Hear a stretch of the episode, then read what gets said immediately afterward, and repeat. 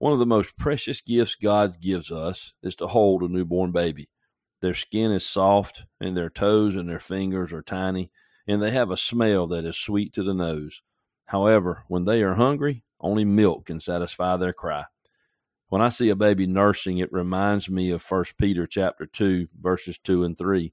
Like newborn infants, desire the pure milk of the word, so that by it you may grow into your salvation, if you have tasted that the Lord is good.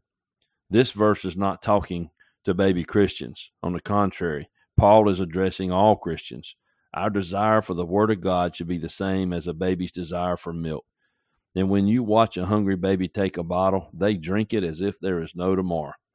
Are you thirsty this morning? Do you long to be satisfied? Do you want to grow? Be consistent in reading God's Word. Start out small to avoid getting overwhelmed. And I suggest you start in the book of Proverbs. Read a proverb a day. And once you become disciplined in reading daily, then start reading and looking for Jesus.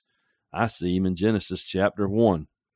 Verse 1, we read this In the beginning, God created the heavens and the earth. Well, there's God.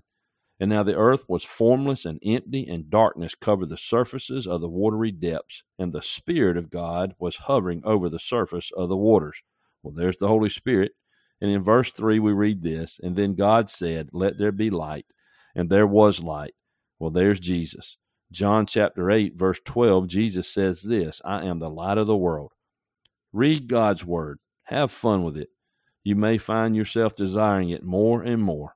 And I pray the Lord keeps you safe and productive today.